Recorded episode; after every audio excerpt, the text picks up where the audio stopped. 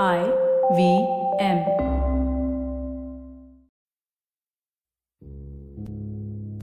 हाय मेरा नाम रागिनी कुमार है और मुझे लिखना बहुत पसंद है और थोड़ा एक्स्ट्रा सोचना भी बस, इन दोनों को एक साथ मिलाकर मैं कविताएँ लिखती हूँ जब बारिश आती होगी ना तो मुझे पूरा यकीन है कि बारिश से जुड़ी अलग अलग कहानियाँ हम सबको याद आती होंगी। कुछ किस्से यादों की अलमारी से सिर्फ़ मॉनसून के महीने में निकलते होंगे।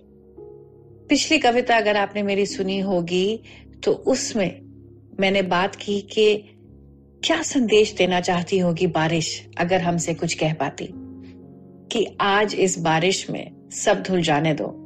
मैं बरस रही हूँ, तुम्हारा बोझ, तनाव, गुस्सा, शिकायत, शिकवे, सब धो दूँगी। सब धुल जाएगा, जैसे ही मेरी बूंदे तुम्हारे बदन को छुएँगी। उससे पहले मैंने लिखा, बारिश में घुले प्यार के संदेश के बारे में, जुदाई के संदेश के बारे में। तो इस मौसम को मैंने थोड़ा और टटोला। जी हाँ कुछ गहरा नाता है मेरा इस मॉनसून से। टटोलने पर मैंने पाया कि समोसे, पकोड़े पूरे साल नहीं खाए होंगे, लेकिन एकदम से जब बारिश होती है ना तो इनके बिना रहना नामुमकिन सा लगता है। बारिश के साथ साथ कुछ भीगे भीगे नगमे भी अचानक, एकाएक, बिना चेतावनी के होंठों पर खुद ब खुद आ जाते हैं। और ऐसी भीगी भीगी रातों में नींद भी बड़ी जम के आती है, अच्छी नींद आती है। तो ऐसी ही बारिश की रात में मैं सो रही थी। अचानक अलार्म क्लॉक की बजाय गरजते बादलों की आवाज़ से मेरी नींद खुली। सुबह के सात बज रहे थे। बारिश हो रही थी। मैं उठते ही बाथरूम में मुँह धोने गई। चेहरा देखा आईने में तो बिल्कुल खुश और एकदम फ्रेश लग रहा था। ऐसा लग ही नहीं रहा था कि मैं बस अभी अभी नींद से उठी हूँ। हम्म क्या हो सकता है चेहरे की सुबह की चमक का राज? क्यों थी मैं इतनी खुश? सुबह सुबह। क्या हुआ होगा पिछली रात को? आइए, जानिए और सुनिए मेरे साथ मेरी अगली कहानी में। मेरी इस कहानी का शीर्षक है किसी से ना कहना। ठंडे पानी की छींटों से आज फिर सुस्त आँखों ने नींद का दामन छोड़ा। लेकिन आईना आज एक अलग कहानी बयां कर रहा था। ये किस शख्सियत से मिलवा रहा था मुझे? आँखों के नीचे काली स्याही से लिखे कोई किस्से नहीं, न माथे पर महीनों से घर की हुई शिकन। ये सच था या इस बेपर्दा दर्पण की कोई चाल? क्या ये मुझमें भी झाँक सकता है? मालूम न था कि दिल का सुकून इस तरह दीवार पर टंगे शीशे में जान पड़ेगा। तू तो बस छाया है, माया है। क्यों यकीन करूँ मैं तेरा? तभी दरवाजे पर हुई दस्तक और मेरा सवाल आईने के सामने लड़खड़ा गया।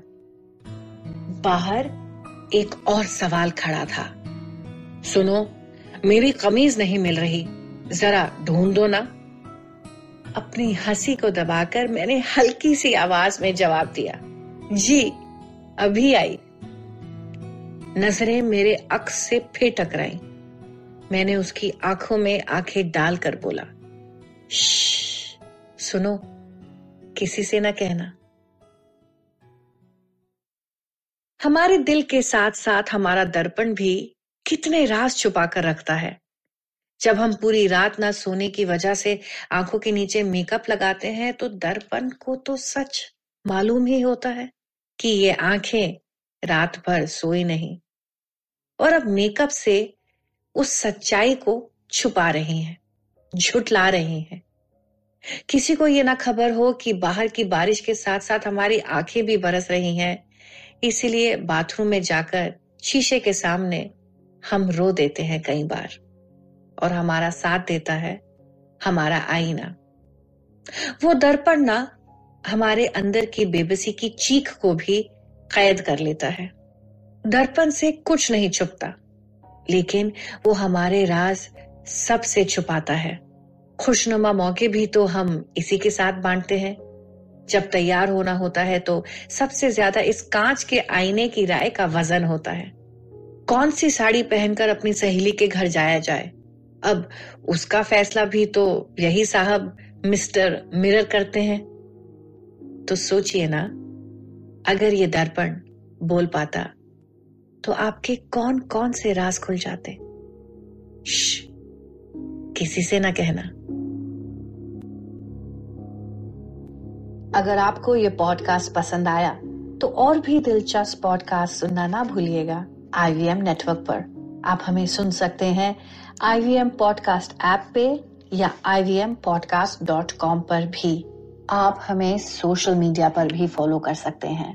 ट्विटर और इंस्टाग्राम पे हमारा हैंडल है at the rate I V M podcast और अगर ज़िंदगी के मोड़ पर कुछ सवाल, कहानियाँ या किस्से आपसे रूबरू होते हैं तो उन्हें हमारे साथ ज़रूर बांटिएगा ज़िंदगी डायरीज पर।